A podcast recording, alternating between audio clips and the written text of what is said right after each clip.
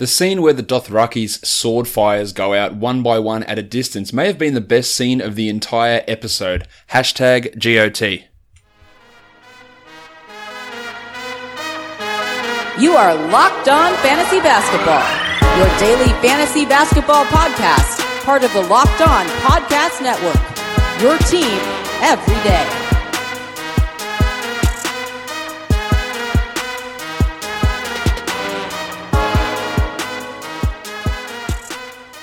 Hello and welcome to the Locked On Fantasy Basketball podcast brought to you by Basketball Monster. My name is Josh Lloyd and I am the lead fantasy analyst at basketballmonster.com, and you can find me on Twitter as always at RedRock_B-Ball. Today we're going through our season review series looking at the Cleveland Cavaliers for fantasy basketball, for what happened in the 18-19 season and what could potentially be going on in the season ahead. Michael Bolton. Let's get to it. That is a fantastic idea. The Cavs, of course, had one of the worst records in the NBA, finishing the year 19-63, tied for the second worst record in the NBA along with the Phoenix Suns. They have a 14% chance of getting the number one pick, the same as the Knicks and the same as the Suns.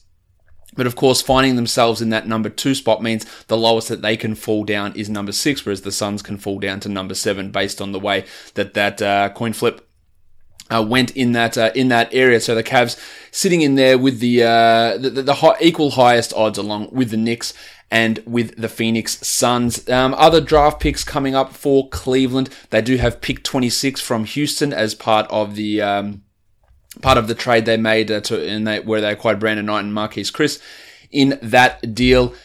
Did they have a second round pick? No, their second round pick has gone to the Philadelphia 76ers, pick number 33. So the Cavs just with the two first round selections coming up. Now, unlike the team we did yesterday, the New York Knicks, the Cavs don't have any massive free agent aspirations for this offseason because they are currently over the cap. Their guaranteed salary for next season at this point is $123 million, not including cap holds for Marquise Chris, David Nwaba, Source Costello, Nick Stauskas, and J.R. Smith, the plumber, his non-guarantee. Smith's deal is for $15.5 million for this season, but only about $4 million of that is guaranteed. So you would imagine, considering that Smith didn't play really at all this season and wasn't even with the team, that they will waive him and save themselves on that non-guaranteed portion of his salary, which amounts to about almost $12 million there. But yeah, there's no real free agency aspirations on this team. The only free agents on this team are Chris and Stauskas, who are both unrestricted free agents, and then David Nwaba as a restricted free agent. Channing Frye also a free agent, but he is retiring, so his money is going to come off the books. His cap hold will come off the books there as well, but otherwise the rest of their team remains intact heading into this season. And that's not necessarily a good thing because this team finished 19-63, as I said, equal second worst in the NBA. They were the 30th ranked defense, 25th ranked offense. They played with the 29th fastest pace. Really nothing all that exciting for this team throughout the season. I want to find one thing that we can look at as a positive on this squad. They fouled. They didn't foul very much. They didn't turn the ball over very much. That's a positive. They shot their free throw as well. And they were able to keep control of the ball, I think, which is an important part for a young team, but a lot of their other numbers were pretty low. 29th in assists, 30th in blocks, 28th in steals, 28th in defensive rebounding. Like, that's not ideal. They also shot the three okay, 36% from deep, so not too bad there, but overall their field goal percentage wasn't the greatest. They were 29th in effective field goal percentage. The Knicks were last, so that just goes to show if you can't make your shots, it does make it hard to be a good team. Not that that's definitive proof, of course, but those the 30th team had the 30th best effective field goal percentage. The 29th had the 29th. Let's see how that pans out as we go through the other squads in the NBA. Let's start going through these guys on a player-by-player basis now that we've given a little bit of an outline for their offseason. And looking at this squad, it is hard to see. Well, they're not going to be making changes in terms of free agency, but getting rid of Smith out of this deal, I think they'd love to be able to move on from someone like Brandon Knight, who's owed $15.5 million for this season. They've got Kevin Love still around, who's got another 4 years left at an exorbitant $120 million. I don't think they're going to find a taker for Love, but who knows how that works out. They've got a $10.5 million expiring contract for the Muppet John Henson, a $13.5 million expiring contract for Jordan Clarkson. So there is quite a few big salaries here. $9.5 million expiring for Matty Dellavedova. And $18.5 million for Tristan Thompson. So all of their big salaries, except for Kevin Love, are pretty much going to come off the books after the 19-20 season. So it does give them a little bit of ability to play around with those expiring deals of Thompson, of Smith if they don't waive him, of Knight, of Clarkson, of Henson, of Dellavedova. None of those guys who are really key players on this team at all. The key players, of course, Love. You've got Osman, you've got Nance, and you've got the Padawan Colin Sexton as their I guess, core guys. Not that that's a great core group that you should be super excited about, but that is the basis of that. So their free agency space opens up for the summer of 2020. Not that there are a huge amount of good free agents there, but it does give them a little bit of ammunition in terms of, you know, potential trading of expiring contracts. Not that they're necessarily in the situation to take full advantage of that. Let's talk about their fantasy production for this season that just did go past. The number one ranked player on this team was Larry Nance Jr. He was ranked 64th over the course of the season. If I'm going to talk Nance, it does mean I have to talk about another Larry, and that's Larry Drew, the guy who was the coach the majority of this season, who won't be back next year. Now, Drew showed some definite dislike of Nance and an inability to at least try and develop one of their better young players or one of the guys who've actually on the roster long term. Limiting his minutes behind Tristan Thompson, playing him off the bench at power forward even when Kevin Love was out so David Nwaba could start. Just a lot of nonsense stuff with Nance. Now, at the end of the year, his minutes did start to peak and he ended up coming in for the year under 27 minutes a night. And as you can see, at the rank of 64, he is a useful fantasy guy. 9.5 points, 8 rebounds, over 3 assists. That came out of nowhere for Nance, that passing ability. His ability to get you steals with a decent field goal percentage, adding in rebounds and assists is what makes him an interesting fantasy prospect. 52% from the field is not ideal, 72% from the line also not fantastic, 34% from three but not really hitting that many. That's impressive. But if we go to see what he did when Drew finally gave him a larger role, over the last 25 games, he played 29.5 minutes. He was the 52nd ranked player, averaged 10.5 and 9.5 with 3.5 assists. I as a decent facsimile of what maybe he can bring moving forward. Now, the new coach coming in, all the whispers from Cleveland is they're going to be looking for a developmental coach. Now, Nance isn't young, but he's also not old. He is 26 years of age. Will they prioritize him and Kevin Love in that front court with Žižić instead of using Tristan Thompson, who is only actually 2 years older than Nance, but feels like he's significantly older in terms of the way that his game goes in the NBA? Will there be extra focus put on getting Nance into those situations to see what he can do? I would imagine yes. Again, considering they did sign in the offseason, which might have been a foolish one, but he is signed for another 4 years. His 4-year extension kicks in next year for about $40 million. So he is on the books there and is one of only two players who are on the books in that 2021 season, him and Kevin Love. Of course, there is guys like Žižić and Sexton who do have rookie options who will likely be on the roster at that point as well. So Nance, it is so much going to come down to what the new coach wants to do and how they want to use him. But given those factors, given the front office investing in him, given the front office looking for a younger developmental type coach, I think we can expect a couple of top 70 years coming up from Nance. Probably, maybe top 70 is actually too low. Probably a couple of top 60, top 55 type years. Get him in at 29 minutes a game, be that top 50, maybe top 45 type of a player for the next couple of seasons, and then you'll see his value start to fade away. But he is still a solid option for a fantasy point of view. He was one of the shining lights in terms of advanced stats, a plus 0.93 in terms of PIPM, led the team in wins added pretty comfortably with Jordan Clarkson coming in second in that area, had a plus 2.1 on court, so a positive factor with this team when he was able to play, just that the misuse, I guess, really did hold him back. The next guy who we thought could come in, and I thought he could be a third-round player this year, that was Kevin Love, only the 65th ranked player over the course of the season. Injuries obviously killed him, just 22 games this year with that foot problem, and because he was coming back from the injury, only ended up playing 27 minutes a night.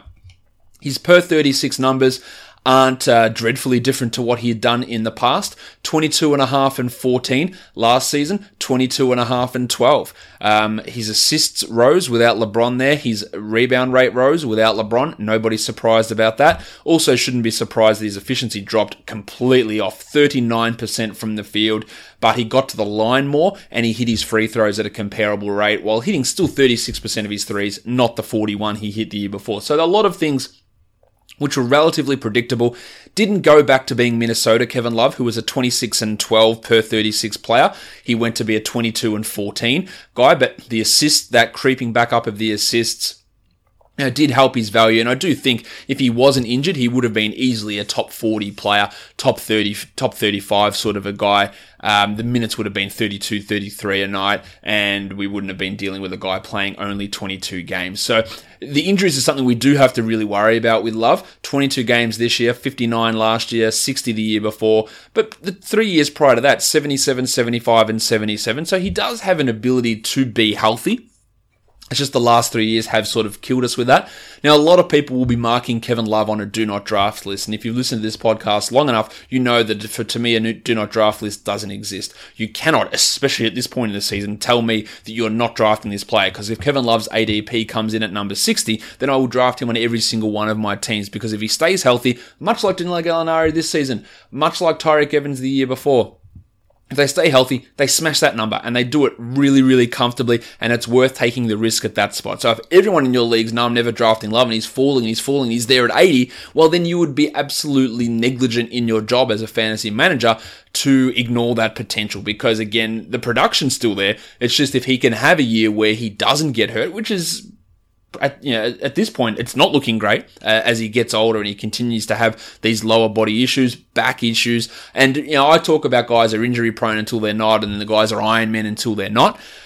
That's a broad statement, and it's always worth monitoring. But when you've got a guy like Love, who's going to be 31 years of age next season, and he's had a history of back issues and knee injuries, which continue to happen, then you go, well, the likelihood of that continuing to happen is elevated, and he is probably going to get hurt. So you're not going to take that risk of him going in that second or third round, which I made a mistake in drafting him this year. I thought that he would be able to stay healthy because it was basically 2 years of poor health with the back, and I thought he was fine with that. They were going to lean on him a lot. Now when you get to 3 years, that's when I start to have a little bit more concern with someone like Kevin Love in that area, but obviously, he still is a really, really good player, a very good player who can put up great fantasy numbers, and we'd expect a lot of what he did this season to improve. And if you even look at his shooting splits, his numbers were just way off. Third percentile in finishing at the rim, that's horrible. His mid-range shots, 16th percentile in terms of hitting mid-ranges, really horrible as well. The threes were okay, but the fact that he couldn't hit any mid-ranges, he couldn't finish around the rim, either leads to the fact that he's getting old and can't do it again, or it was just a weird off year in his 600 minutes, and he will improve. And I tend to think that he will be able to improve that as he moves forward. And those assists, I think, will also start to come up again, as we saw this season. They did start to improve. The third-ranked player on this team is Jordan Clarkson, 143rd overall. He did 27 minutes a night. He scored 17 points, almost the highest scorer on this team behind Kevin Love. Almost 2 threes, but in true Jordan Clarkson style, he does nothing else. 3 rebounds, 2.5 assists, 0.7 steals, 45 and 84. The 84% from the line is okay, but it's nothing spectacular. He was a negative 0.85 PIPM. On court, he was a plus 3.7. So I've been a notorious... I was a Jordan Clarkson supporter when he was a second-round pick with the Lakers, and I liked what he did. I pushed back on him after that, saying, you don't get sucked in on this guy. And then I've been a notorious Jordan Clarkson hater ever since, because people have overrated him. And that's everything that, in general, that you talk about is relative. Because if someone's telling me Jordan Clarkson's a 200-ranked player, I'm going to tell them they're stupid and he's underrated. If someone's telling me he's a top 60 player, I'm going to tell him he's stupid and they're stupid and he's overrated. So it's all really relative about where you view that player. And I think Clarkson was underrated early in his career and has been overrated now. But to be fair to him, this was by far, I think, his best season in the last 4 or 5. Settled into that role, was a lot more efficient despite shooting just 32% from 3 than he's been in the past, and was a positive factor for the Cavs the majority of the time. They're really providing that stable role off the bench and working into that role. Still not a long-term guy that we look at as a super piece that they should be building around. And with that expiring contract coming up, who knows where he ends up. I don't think he's going to be a standard league type of a guy. He's a points streamer sort of a player who, at the age of 27, he's almost 27, he's maybe got one or two more years left as a fringe 12-team league guy. I don't have massive hopes for him as we move forward. Speaking of massive hopes moving forward, Tristan Thompson, 151st this year, 28 minutes a game, 11 and 10, no defensive numbers. Under half a block in 28 minutes is piss poor for a center. 0.6 steals is bad. 53%, not great when you're not taking any jumpers. 64% from the line, a problem. He was an elite rebounding option who was played way too many minutes this season. I don't think that's going to be the case moving forward for Thompson. I think this might be the best season of the remainder of his NBA career. He was a negative PIPM guy. He was a contributor at times this season. There's no getting around that fact, and he provided some defensive ability. He is still a pretty good defensive player. But I think there are superior options on this team, like Nance, in terms of guarding perimeter with opposition centers. But Thompson is a bigger body. He is the best rebounder on this team, non-Kevin Love division. A big, strong body out there. But I don't think he should be playing 28 minutes a night as he moves forward. And I don't think he will. So the 151st rank that he had this year, I don't really imagine that sticking. He could very easily be traded on. They could decide to stretch him. They could do a number of things. But I think that this season from Thompson is probably the best year that he gets. And he, to me, is very clearly out of standard league consideration. Cedi Osman, 164th this year. Really, really disappointing from Cedi for the majority of this season. He played 32 minutes a night. He had a large role, and the Cavs are invested in him. 13 points, 4.5 rebounds, 2.5 assists with 0.8 steals. He was as up and down as almost anybody in terms of shooting. Started off horribly, slowly with his shooting stuff. Improved a bit as the season went on, but 43 and 78 for a true shooting of 54 isn't good enough, and he posted some horrible advanced numbers. Negative 3.47. That's a negative 1.51 wins added. So again, a player, it's really hard to find players who are taking wins away. Osman was one of those guys, a negative 5.8 on off. That's really, really poor as well. One thing that I thought he was good at was improving his ability to distribute the ball, to handle the ball. That was impressive, and he looked okay in that role. The shooting was just a real problem. Really struggled in any sort of shooting, below average in almost every sort of shooting split you can find, apart from long twos, which never feels like it's a sustainable model to be able to keep up. Struggled with finishing at the rim. His threes were below average the majority of the time. Couldn't hit corner threes, just 30 of 89 on those over the course of the season. It really wasn't great for Osman. I thought that he could be perhaps a top 100 player this year. Didn't get into that. He was a guy that I really liked as a late round pick, and I was right on one thing. His minutes would really, really skyrocket, and they did. He played 32 minutes a night and was playing 34 minutes a night for stretches of the season. But the shot just wouldn't fall after showing some real efficiency last season and being quite efficient through Summer League and European play. But that wasn't able to carry over. The assists weren't as high as I thought they would be. This team really struggled to create assists really from anybody. Some of that's the personnel, some of that's the coaching, some of that's the fact that the personnel that they were passing the ball to couldn't hit the shots. But Osman, definitely ended up disappointing this year. He is 24 years of age, so there is still some room for growth for Osman. Will he ever be a top 100 guy? I have my doubts about that because I want to look at what he did here and go, where's the room for improvement?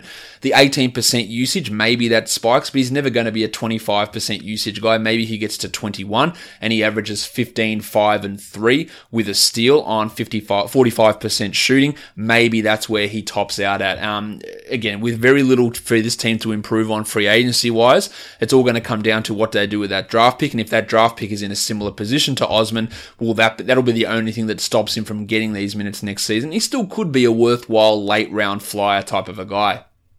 Next guy we talk about is the Padawan, Colin Sexton, who was the 181st ranked player over the course of the season, played all 82 games, he's 20 years of age, 32 minutes a night, averaged 16.5 points, but after that, it's a little bleak. 1.5 threes, not really good enough. 2.9 rebounds, bad. 3 assists, horrible as a point guard. 0.5 steals, atrocious. 0.1 blocks, piss poor. 43% from the field, positive. That's a really good start as a rookie point guard. 84% from the line on 3 attempts, excellent.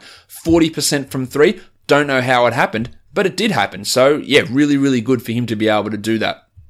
A lot of it is that his non-corner threes, he was shooting at 42%, and his corner threes, he was shooting at 30%. So you're missing the easier shots and hitting the harder ones.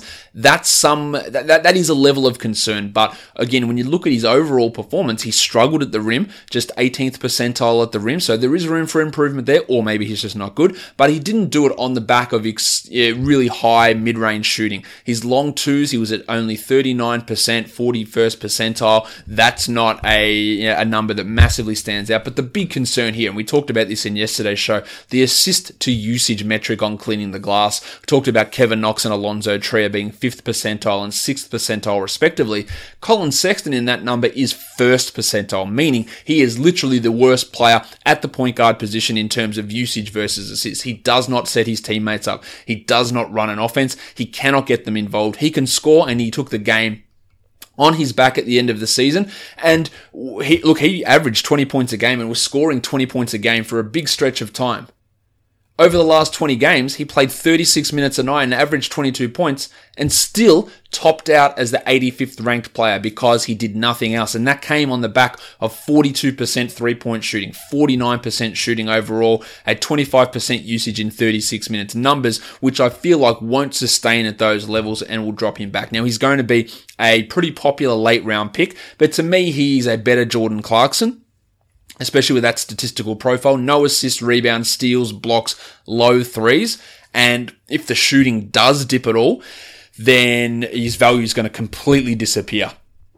So he is absolutely someone to watch. I would be, if I'm in a dynasty league, I would be really, really active in trying to trade him away, because I think that this is a time where you can get the most value out of him, because people will overrate him. I put out things about Rookie of the Year, and people literally came back, "Oh, you got to consider Colin Sexton." No, you don't. You don't have to consider Colin Sexton, and I would implore you not to, because he was never in the Rookie of the Year conversation. He shouldn't be even anywhere close to it. He was bad for the majority of this season. PIPM almost as bad as the Fort Kevin Knox. Not quite at that terrible level, but still a negative in wins added, a massive negative in PIPM, negative 4.53 PIPM, negative 3.3 wins added, a negative 5.1 on off. Really destructive stuff on the court and historically bad. And if it wasn't for Knox, he would be one of the worst rookies ever in terms of on-court impact. A PER of 12, a true shooting of 52%, despite being a solid two-point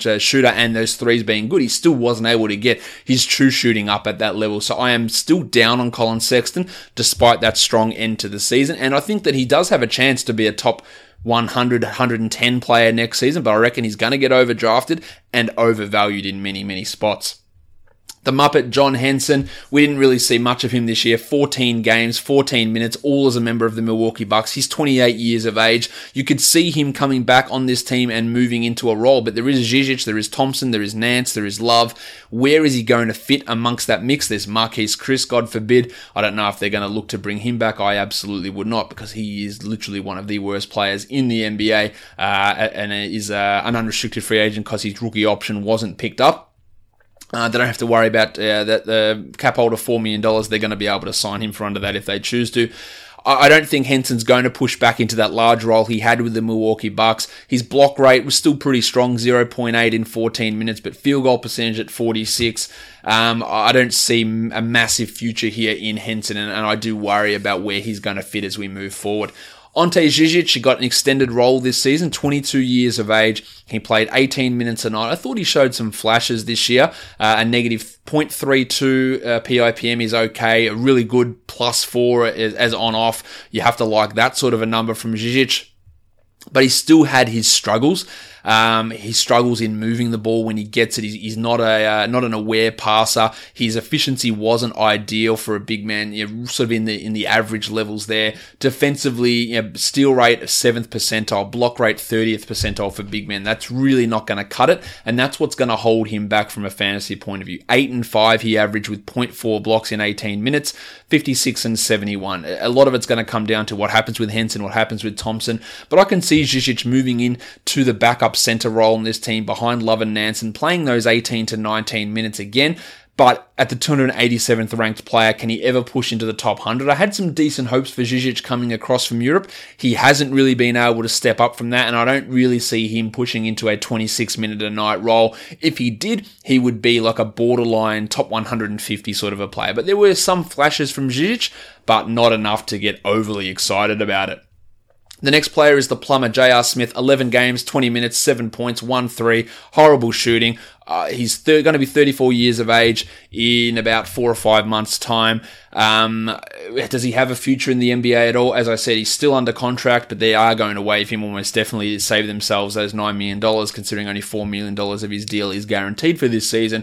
What team picks him up and how do they use him? Does he fit into a Jamal Crawford sort of a role? Maybe, but he's a guy that's always been a limited fantasy impact player anyway, Smith, and it's not going to get any better from here. So very little for us to talk about with him.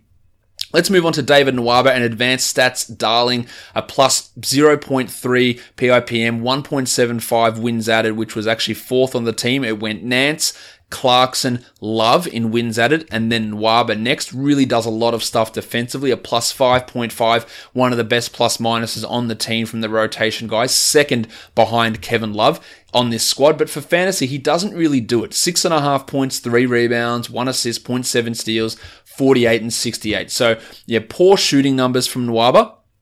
Hit his threes at 32%, takes no volume, doesn't score, low usage, plays good defense, but doesn't generate defensive stats. And they're the sort of players that really don't provide that value fantasy-wise. Almost like a Michael Kidd-Gilchrist type of a player who was always a strong on-court defensive guy, but offered nothing statistically. And that's the sort of player Nwaba is. He's older than you might anticipate as well. He's already turned 26 as a restricted free agent. The Cavs should be looking to bring him back.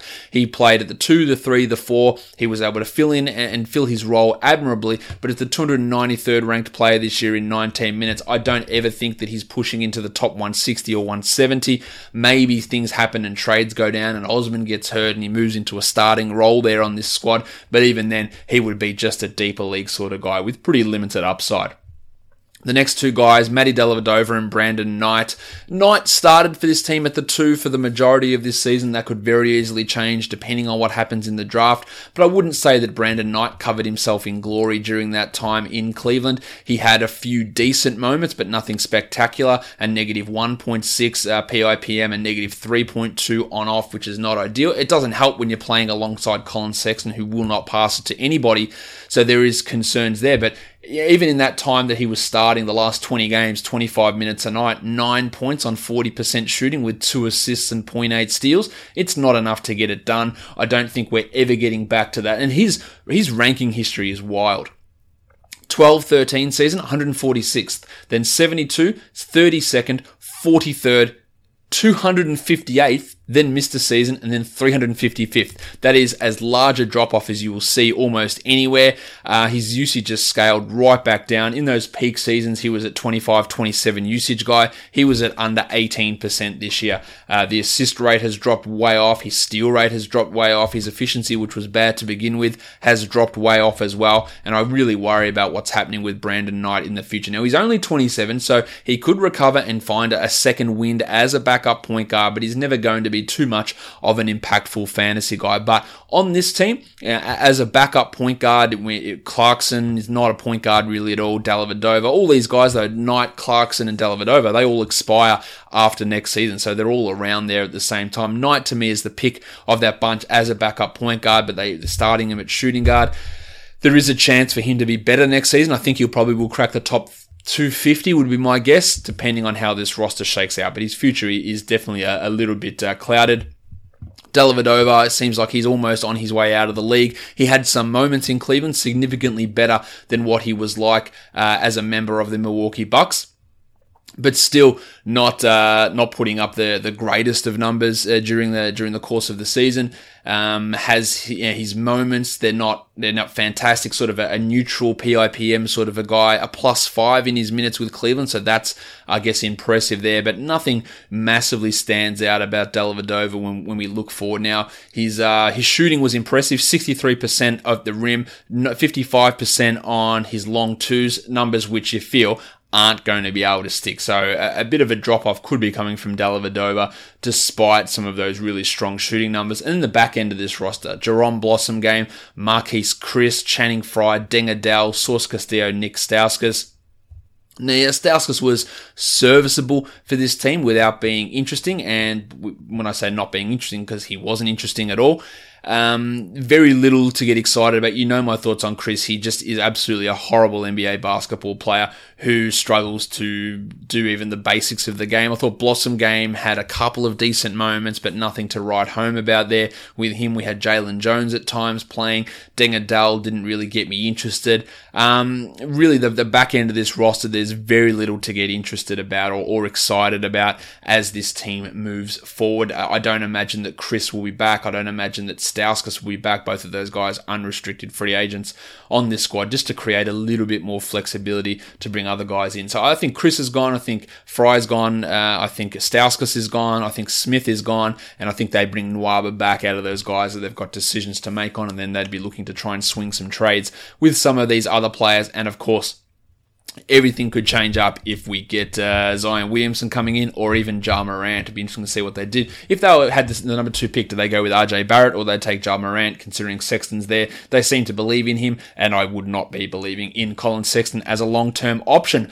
That'll do it for looking at the Cleveland Cavaliers 2018-19 season. Make sure you're subscribing to this podcast on the Himalaya podcast apps, Apple Podcasts, Google Podcasts, or on Spotify, and follow me on Twitter at @RedRock_B-Ball. On YouTube, subscribe, give it a thumbs up. Leave a comment. You know the drill, guys. We are done here. Thank you so much for listening, everyone. See ya.